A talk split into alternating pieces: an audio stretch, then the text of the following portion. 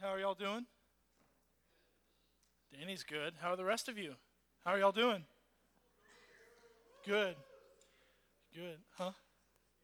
I think they are. Hey, first things first. Uh, can y'all scoot in? Can y'all scoot up? Everyone who's back there, come on back. Come on up here. Come on, scoot up. There's tons of room up here. Come on.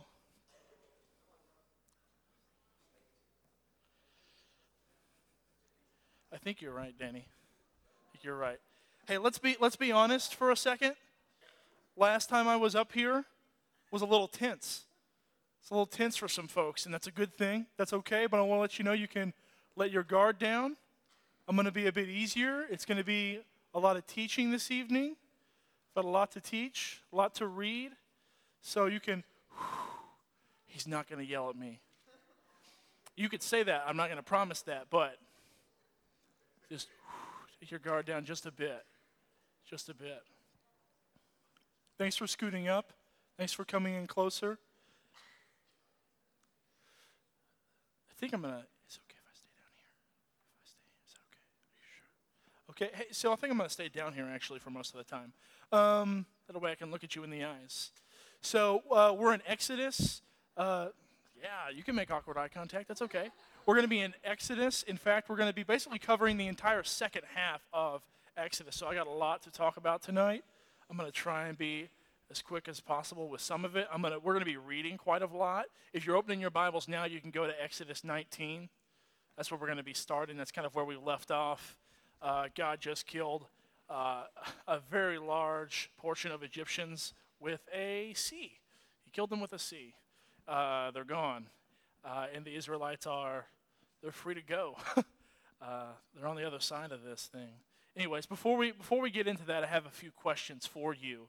Does anyone know what theology is? It's a church word. I don't know if some of you have heard of it. Who's heard of theology?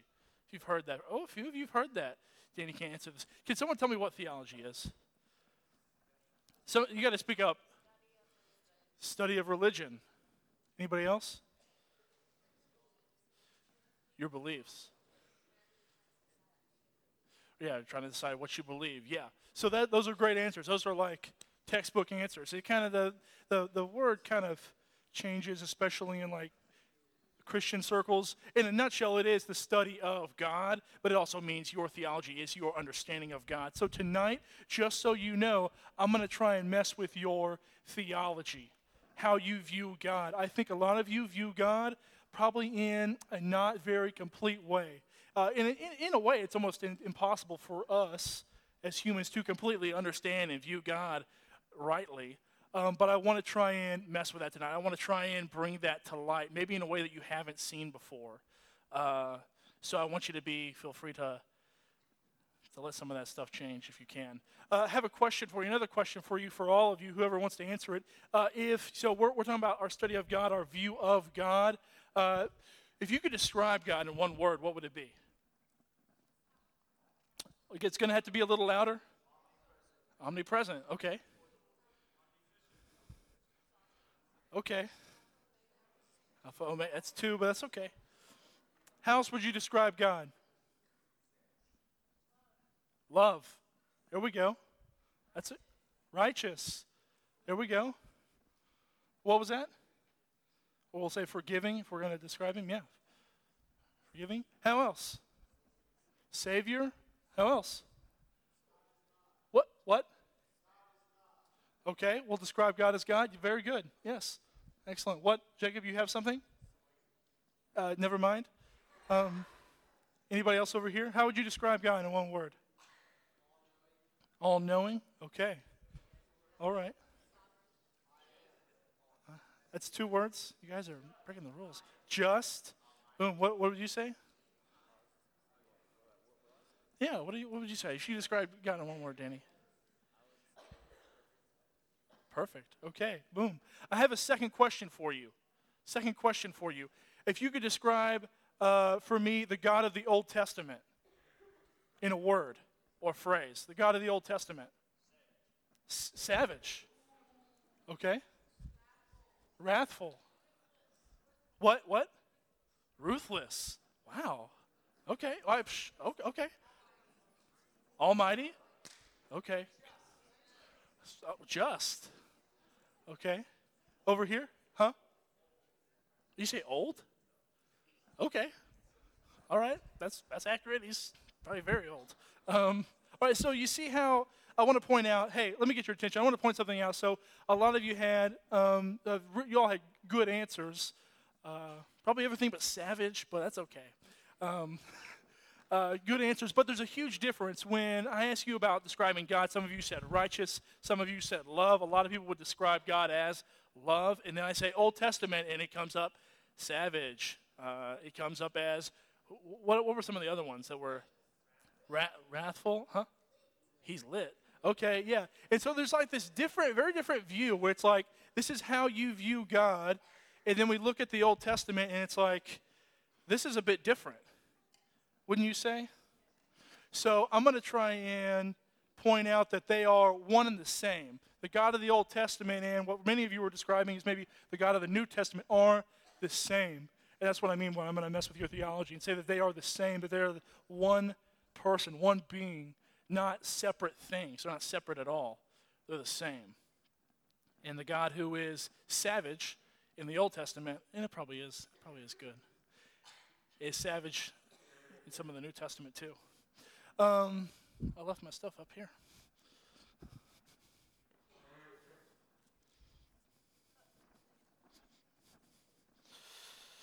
All right. So that's going to be my goal. Actually, my goal is going to be, yeah, that you would see God for who He is and how He describes Himself. Because He actually describes Himself in the passages, passages we're about to look at. In that, um, as an application in the end, that you would fear God. Those are, my, those are going to be my goals for the evening, by the way. So, Exodus 19. Um, Exodus 19, are y'all there? Uh, by the way, um, it's probably a good thing that we're reading a lot of Scripture uh, because if I want your view of God to change, it's going to have to come from Scripture, not from just what I think about Him. I'm going to try and let the Scriptures say that on their own a bit. So, Exodus 19, uh, God has just saved them from Egypt. Now they're on their own, they're, they're traveling, um, and God wants to meet with them. Now they're out, and God wants to meet with their people. We're in chapter 19, verse 1. I'm going to read the first uh, 10 verses or so. Let me read them for you. On the third new moon, after the people of Israel had gone out of the land of Egypt, on that day they came into the wilderness of Sinai. They set out uh, from Rephidim and came into the wilderness of Sinai, and they encamped in the wilderness. There Israel encamped before the mountain. While Moses went up to God, the Lord called to him out of the mountain, saying, Thus you shall say to the house of Jacob, and tell the people of Israel, You yourselves have seen what I did to the Egyptians, and how I bore you on eagle's wings, and brought you to myself. Now therefore, if you will indeed obey my voice and keep my covenant, you shall be my treasured possession among all peoples, for all the earth is mine. And you shall be to me a kingdom of priests and a holy nation. These are the words that you shall speak to the people of Israel. So Moses came and called the elders of the people and set before them all these words that the Lord had commanded him. All the people answered together and said, All that the Lord has spoken, we will do. And Moses reported the words of the people to the Lord. And the Lord said to Moses, Behold, I am coming to you in a thick cloud, that the people may hear when I speak to you, and may also believe you forever. Let's stop there for a moment. So, God has come down onto a mountain. That doesn't happen often. He's come down onto a mountain, and he has called, he's literally speaking out of this mountain to Moses, speaking to Moses. And he says, Hey, I want to make a covenant with you. And that's, that's amazing. There hasn't been a covenant in over 400 years, longer than that, actually. Before the last time I was here, in fact, we were talking about the Abrahamic covenant, the covenant God made with all these people who just got saved, their forefather, Abraham. And he wants to make a new one, another one, I should say. He's got all these people. He's built this nation that he promised Abraham, and he's like, I've got you. I've redeemed you from this people. Let's meet. And so that's what's about to happen. And so Moses is kind of this mediator, and God says, No, I want to meet with the people. I want to meet with the people. And Moses goes, okay, well, I'll go talk to him and I'll go tell him. And so they tell him, and all the people go, yeah, let's do a covenant. We're going to do whatever God wants. You know, he just saved them. So let's keep, let's keep reading. We're going to jump a few verses. Those are going to be times where we jump and times where I sum stuff up because it's like 20 chapters. Um, all right, so verse 16 uh, God's going to come to them on the third day. So, starting in verse 16, on the morning of the third day, there were thunders and lightnings and a thick cloud on the mountain and a very loud trumpet blast, so that all the people in the camp trembled. Then Moses brought the people out of the camp to meet God, and they took their stand at the foot of the mountain. Now, Mount Sinai was wrapped in smoke because the Lord had descended on it in fire. The smoke of it uh, went up like the smoke of a kiln, and the whole mountain trembled greatly. And as the sound of the trumpet grew louder and louder, Moses spoke, and God answered him in thunder. The Lord came down in Mount Sinai, uh, excuse me, on Mount Sinai to the top of the mountain, and the Lord called Moses to the top of the mountain, and Moses went up. And the Lord said to Moses, Go down and warn the people, lest they break through to the Lord to look, and many of them perish. Also, let the priests who come near to the Lord consecrate themselves, lest the Lord break out against them. And Moses said to the Lord, The people cannot come up to Mount Sinai, for you yourself warned us, saying, Set limits around the mountain and consecrate it. And the Lord said to him, Go down and come up, bringing Aaron with you, but do not let the priests and the people break through, excuse me, uh, do not let the priests and the people break through to come up to the Lord, lest he break out against them. So Moses went down to the people and told them. So God comes down onto the mountain, and they've been given this rule basically don't come up here. Because if you come up here to try and look at God, you're going to die. And then, and then God comes down onto the mountain and calls Moses out, and Moses meets with him, and he says, God says, Hey, go get the priests, go get Aaron, come up here and we'll meet. And he's like, Moses is like, You told us if, if they come up there, they're going to die. And he's like, You're right. Yeah, don't bring the priests up here, otherwise they'll die and make sure that no one else comes up here to look at me, otherwise they'll die. So God, um, God goes and talks to them and says, Hey, he's here. And so they come right to the edge of the mountain, and God is about to speak to them. He's going to speak to them. So they can't see him. The mountain's covered. They can't see him, and he's about to speak. And this is where we get the Ten Commandments. God's going to speak the Ten Commandments to the people um, without looking. You all got your Bibles open, but don't look. Don't look. What's the first commandment? You know? Oh, it's okay. Anyone know the first commandment? No one knows the first. You got to be loud if you know it. What's the first commandment? Did you peek? Okay. What's the second one? Do you know? Okay, so no other gods. You'll have no other gods before you. Do you know what the, anyone know what the second one is? No, no, no. That's number like six. What's what's next? That's number four. Uh, what was that? Idols? Yeah, you'll have no carved images or idols. Does anyone know what's next? You guys are jumping ahead. No, that's that's not even one of them. Never mind. We're just this isn't going well. I'm just going to read them to you. I'm just gonna I'm just gonna read them to you.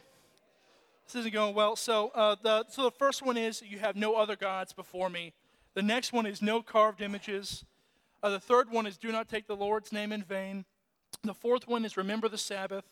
The sixth one, um, is honor your father and mother. Uh, next is, or I might have missed one. What did I skip? Which is it? Don't use the Lord's name in vain. Remember the Sabbath. Honor your father and mother. You shall not murder, no adultery, don't steal, don't bear false witness, uh, and do not covet. Do not covet. I think that's most of them. So there, he just gives them these Ten Commandments. He gives them these Ten Commandments. Um, and here's the people's response. We're going to pick up with the people's response in verse 18.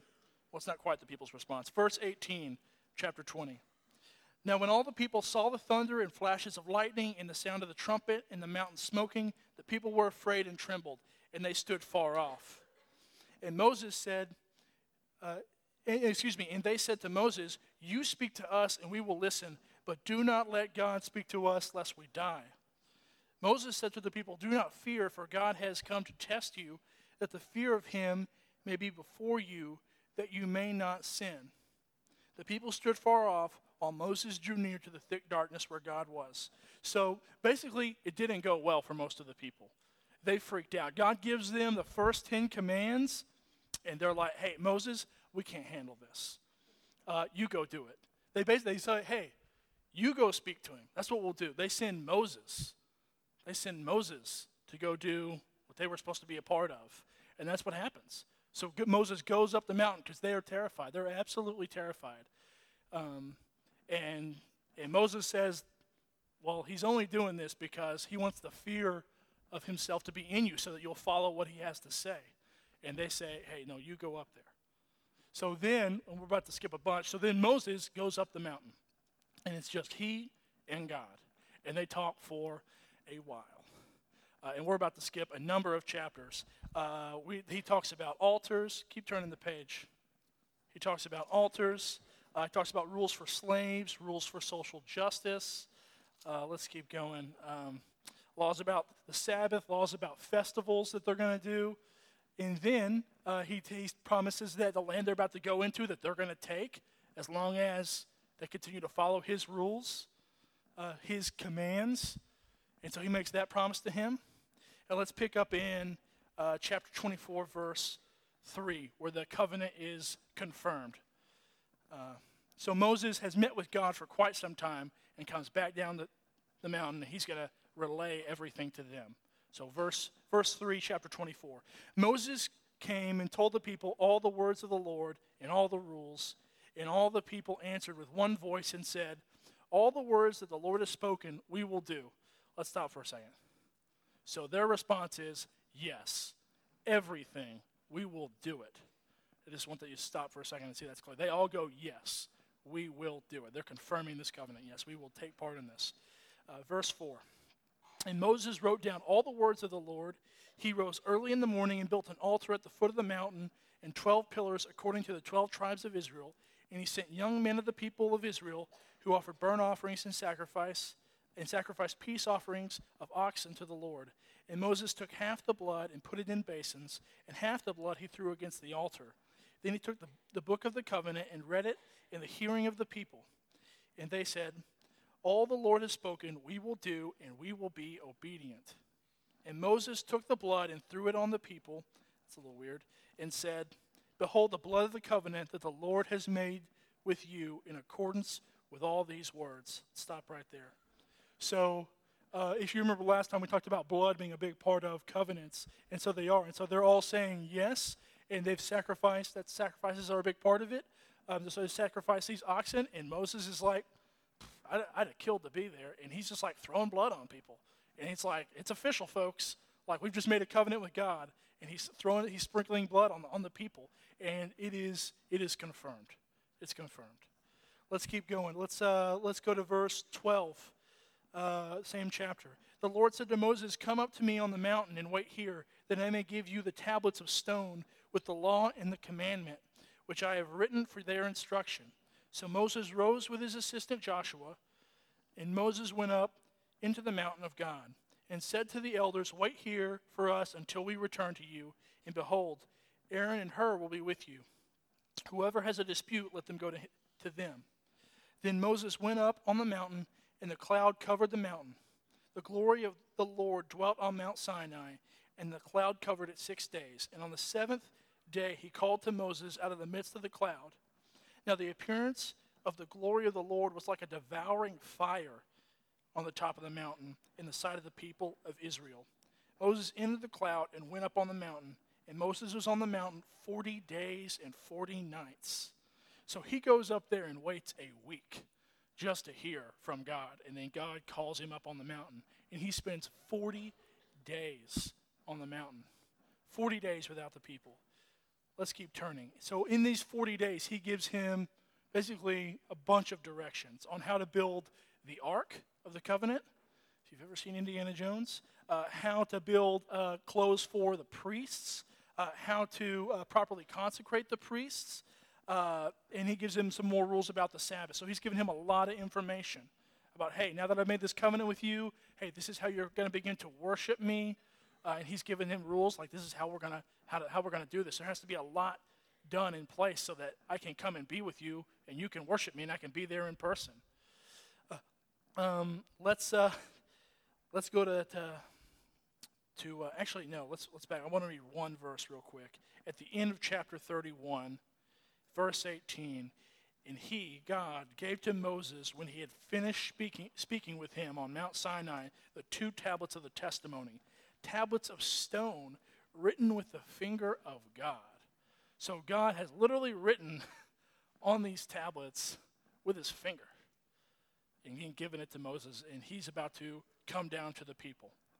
But it doesn't go very well in just a minute. As some of you know, if you know this story, we're going to read this.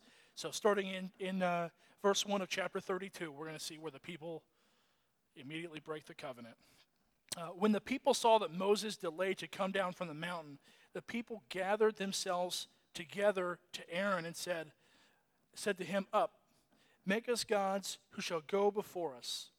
As for this Moses, the man who brought us out of the land of Egypt, we do not know what has become of him. So Aaron said to them, Take off the rings of gold that are in the ears of your wives, your sons, and your daughters, and bring them to me. So all the people took off the rings of gold that were in their ears and brought them to Aaron. And he received the gold from their hand and fashioned it with a, gra- with a graving tool and made a golden calf. And they said, the, uh, and they said, These are your gods, O Israel, who brought you up out of the land of Egypt. When Aaron saw this, he built an altar before it, and Aaron made a, a proclamation and said, Tomorrow shall be a feast to the Lord. And they rose up early the next day and offered burnt offerings and brought peace offerings, and the people sat down to eat and drink and rose up to play. So Moses is up there speaking to God for 40 days, receiving instruction on how to worship God, and it's just been too long. A little over a month has just been too long for the people. They can't handle it. They want to worship. Uh, they want to. I don't know what. The, I don't know. I do not know what they are thinking, but they break the second commandment immediately, pretty quickly, and they make a graven image. They make a golden calf, golden, golden cow, and they begin to worship it and they worship it and give it they say this is the god who, who brought you out of out of egypt and it's a i don't know it's just a difficult mindset to enter because for us we're like that's so dumb like if i make something physically with my hands and then go that's my god like you just you know you just made it and it's just a very different mindset that you and i can probably not get into a different culture really altogether um, because you and i are like oh, i just made this these are legos you know they're not, it's not a God. It can't be. And so you and I know this story, and we very clearly know who brought them out. It is God. And he even calls him God. He goes, Tomorrow there'll be a feast to the Lord. And he says, Long, you know, that is God. That is him. And that's just crazy. Um, it's just crazy. Um, so uh, I'm going to paraphrase the next bit of what happens. The next bit of what happens. So God speaks to Moses and says, Hey, they're, they've, already, they've already turned against me. They're already worshiping another God. Um, and then God, God is not happy. He is quite upset. You know what his response is? Does anybody know? What? What was it? His response is, I'm going to kill him. I'm going to kill them all, Moses, and I'm going to make a nation out of you, which is a bit savage, actually. It's a bit savage. I'm going to kill them all and make a nation out of you. And so God's still going to make good on his promise and build a nation from Abraham because Moses is one of Abraham's descendants. And he's just like, I'm going to start over. We'll make another nation with you. And Moses begs him and says, Please, please don't do that. Don't do that. What will people say? People will say that you brought us out of Egypt just to kill us. And he pleads with him. And God says, Okay, we won't do it. And Moses goes down the mountain and he sees for himself. When this conversation happens, he doesn't see this, he's just heard it from God. He goes down the mountain and sees for himself, and he can't handle it. He throws the tablets down. He mixes them with, like, he grinds them up in water, makes people drink it. Uh, he calls a group of people to him uh, the Levites, they're actually his tribe, uh, uh, at least a group of them, and says, If you're for the Lord, come over here. And then he commands them to go kill their brother their, and their neighbor and their friend. Uh, and they go and they kill like 3,000 people, uh, basically people who are still rebelling against God. And so they kill quite a few people there that day. Uh, Moses is very frustrated. He doesn't quite know what to do. And then God tells Moses, Y'all go on ahead. I'm not going with you. Y'all going on into that land. I'm not going with you. And Moses says, No way. I cannot go with these people without you. I will not go. I will not go without you. I can't do it. I'm paraphrasing a bit here. I won't do it without you. And, Mo- and God says, okay, all right. And then Moses makes an incredible request that's very different. He says, Let me see your glory. Let me see your glory. And God is, in a way, kind of like, Oh, okay, we'll do it. Uh, skip over a couple chapters. Chapter 34.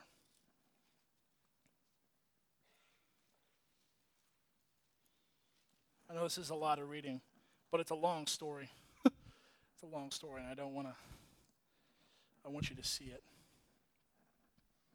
Actually, right before it, the end of 33, verse 18, Moses says, Please show me your glory. And God said, I will make my, glo- my goodness pass before you, and I will proclaim before you my name, the Lord. By the way, let's pause for a second. You see how Lord is all caps? You see that? So it's very it's different than just Lord with a capital L or a lowercase l. Lord all caps means Yahweh. That's what it means. It's like the actual name of God, the God who is, the I am. That is his name. Um, and that's actually what that means. It's been rendered a bit different, but every time you see that in the Old Testament, Lord, all caps, Yahweh, God, the one who is, is what that means. Um, where was I? There we go. The Lord. And I will be gracious to whom I will be gracious, and will show mercy on whom I show mercy. Verse 20. But he said, You cannot see my face, for man shall not see me and live. And the Lord said, Behold, there is a place by me where you shall stand on the rock. And while my glory passes by, I will put you in a cleft of the rock, and I will cover you with my hand until I have passed by. Then I will take away my hand, and you shall see my back, but my face shall not be seen. So, so God is going to meet with Moses and says, "Okay, you want you want me to go with you? You break my covenant, but you want me to go with you?" And and Moses says, "Yes." And and then he says something. When he says, "Show me yourself," He says, "Show me your glory." And he says, "Okay, you want to know who I am? I'll come actually physically meet you, but you can't see my face." and I'll guard you. So he's going to be in like a little hole in a rock, and God physically puts his hand over him while he passes by. He says, You can look at me from this side, but you can't see my face. So God actually meets with Moses physically. It's not just a presence, it's not just smoke and a voice. He's actually there on the mountain. He says, I'm going to proclaim my name to you. My name. And up until this point, we don't know a lot about his name except he's this I am in the beginning of Exodus, you know, that's what we hear. Moses goes, Who are you? Who do I say that you are? And he just says, I am. And he's about to proclaim his actual name, which is very different. It's not a name like you and I have. There's a lot of power in names. Uh, our culture doesn't give much power to names. Um, a lot of us have names, and our parents just like the way it sounded, uh, and that's okay. But there's a lot of power in names, and his name is very different. It is, it is uh, we'll, we'll, we'll look and see. Look and see. Chapter 34. The Lord said to Moses, Cut for yourself two tablets of stone like the first, and I will write on the tablets the words that were on the first tablets, which you broke. Be ready by the morning and come up in the morning to Mount Sinai and present yourself there to me on the mountain. No one shall come up with you, and no one uh, and let no one be seen throughout the mountain. Let no flocks or herds graze opposite that mountain. So Moses cut two tablets of stone like the first, and he rose early in the morning and went up on Mount Sinai as the Lord had commanded him, and took in his hand two tablets of stone. And the Lord descended in the cloud and stood with him there and proclaimed the name of the Lord. This is it. The Lord passed before him and proclaimed, The Lord, the Lord, a God merciful and gracious, slow to anger, and abounding in steadfast love and faithfulness, keeping steadfast love for thousands, forgiving iniquity and transgression and sin, but who will by no means clear the guilty, visiting the iniquity of the fathers on the children and the children, ch- children's children to the third and fourth generation. And Moses quickly bowed his head toward the earth and worshiped. Let's stop there. I've gone way over already, or I'm about to. So God just declared who he is. That's his name. We just read it. I just read it out loud to you. That's what he considers his name. This is a very weird thought that all that is his name. Because in the name there's a lot of power, and that is him. Those things are him.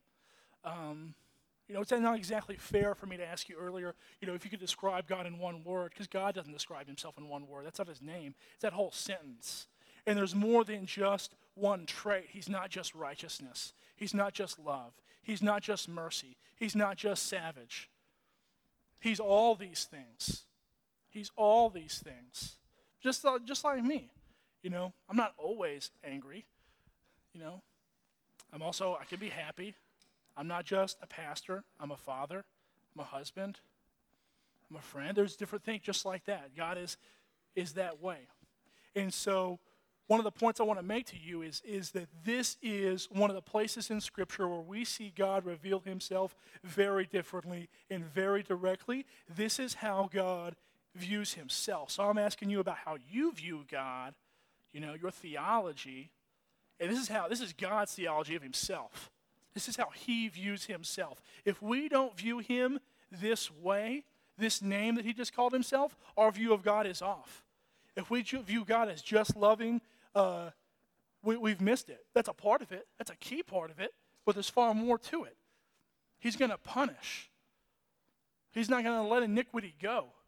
He's going to punish those who need to be punished.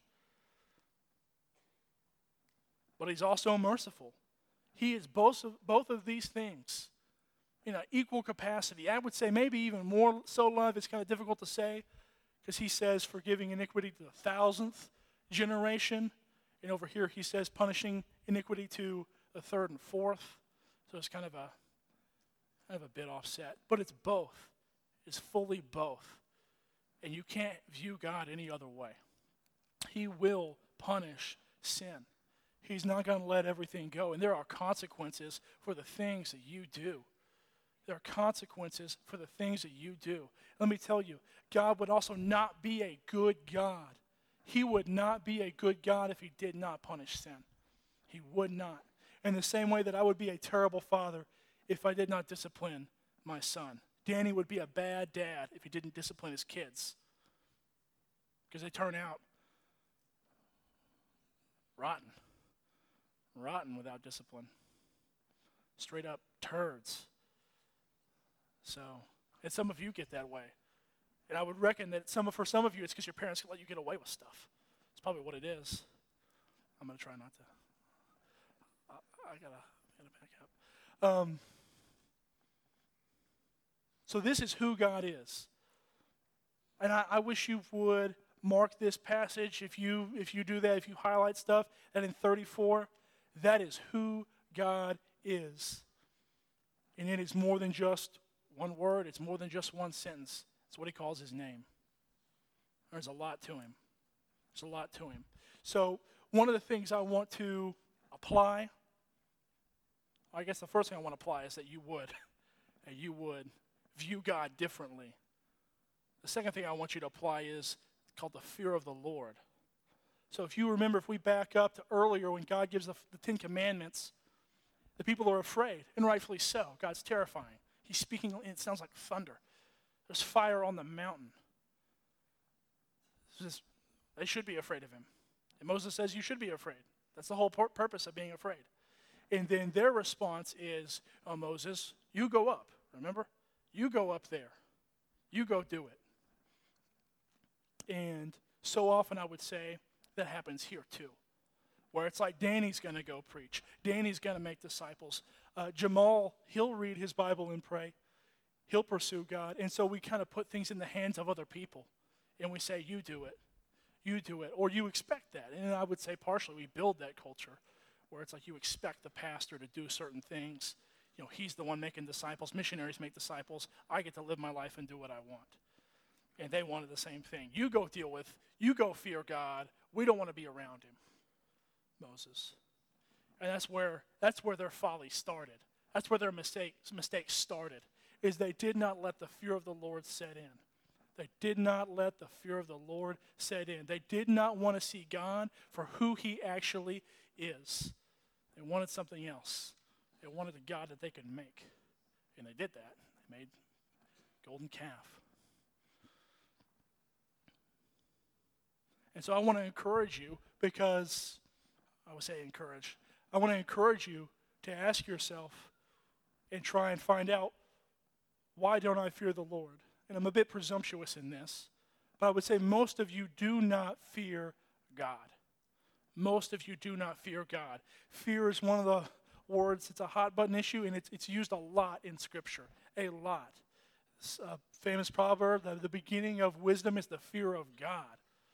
Famous uh, psalm uh, the friendship of the Lord belongs to those who fear him. What an interesting thing. God says, I'm friends with people who fear me. And to those, I reveal my covenant. And that's like a it's like a part of it. You want to be a part of the covenant, you have to fear God. And now, fear gets that word, I've seen good people that I like describe it wrong. They see where there's fear of the Lord and it's supposed to be a thing. They go, Well, I really think that means respect or reverence.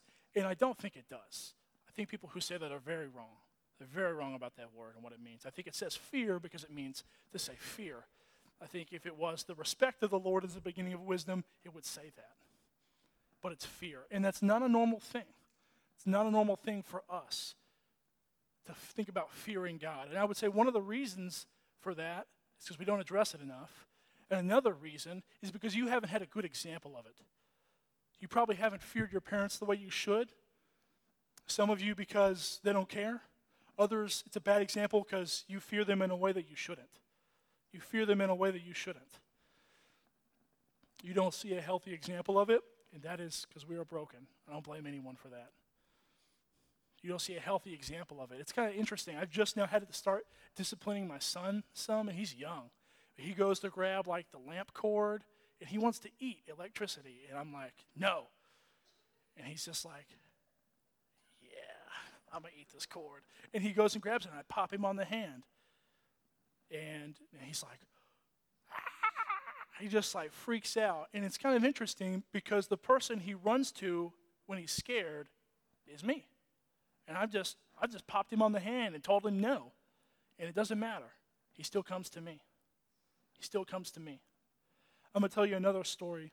Um, so some of you have heard my story about how like some of the stuff I used to do, uh, drug dealer, stuff like that, addict. And so many people assume that like I come from a broken home and that I have home issues at home growing up, and I didn't my parents were like phenomenal. um, I'm kind of an anomaly, I guess, uh, that I would be so messed up but have great folks. Um, and I did. They were great folks. And my dad disciplined me well. He only whipped me a few times because that's all I needed to learn. It's a few times um, until I got until I got older, anyways. Um, but whenever my dad spanked me, it was just, it was just a weird thing. I would do I would do something, you know, he told me not to do, and then he would say like, "Hey, you're getting a spanking. Go to your room." Um, and that was the worst. Just going to my room and waiting for it. It was probably worse than the spanking. Just being like, oh no, here it comes. And it, it just felt like eternity, and was probably only five minutes. Um, it felt like forever. And dad, dad had a bad experience um, being disciplined growing up. He got, he got whipped a lot. He got, he had a bad time with it. And so dad would always take his time. One of the things he told me was never hit your kids in anger. And so dad would be angry with me tell me to go to my room and then I'm going to get spanked. And he would wait. That's why he would have, he would wait. Um, he would wait. So he would cool down and go, okay, all right, this is the right thing to do. I have to discipline Joseph. He called me Joseph. My parents call me Joseph. You don't call me that. You call me Joe. Um, unless you're my grandparent or my parents, you Call me, call me Joe. Um, and Dad would come in there, we'd talk about it, and he'd spank me. He'd, he'd, uh, he'd spank me with a belt. Um, and I deserved what I got. And, and then afterwards, this is the weirdest thing my dad would cry. Um,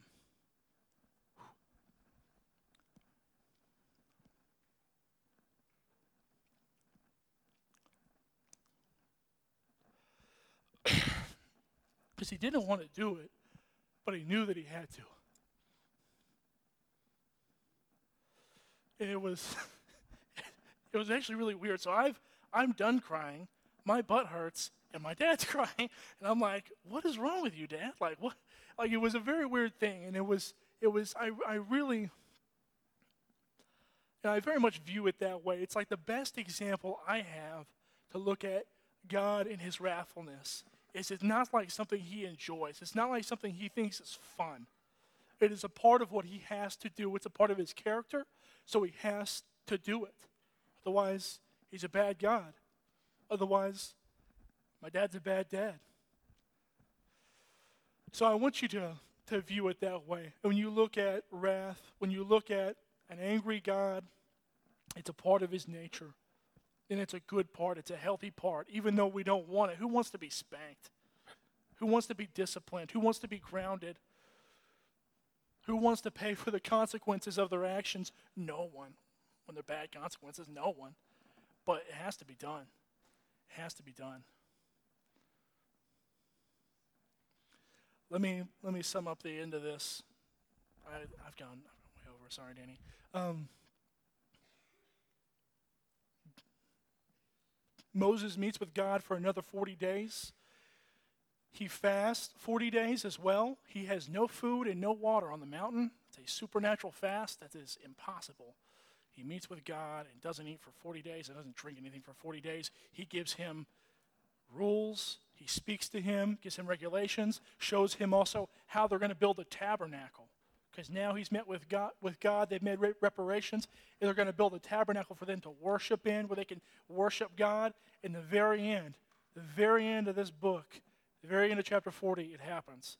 They build the tabernacle, and God comes down, and he goes with them everywhere. And he lives with them. He's forgiven them. Um, next week is Joshua, so we jump quite a few years. Um, I'm, I'm, not even going to try and go into explaining. I don't have time. I'm sorry. Um, but God is with his people at this point. The end of chapter 40. He is with his people. And they They've grown to fear him. They've learned. They've learned. So, my prayer for you is that you would see God maybe in a different way that you haven't before, see him for who he is, and that you would learn to fear God. That you would learn to fear God. So, in your group tonight, I want you to ask yourselves Am I viewing God rightly? And do I fear God? And then I want you to pray for each other, specifically these prayers, that you would learn to see God for who He is and worship Him for who He is, and that you would learn to fear God.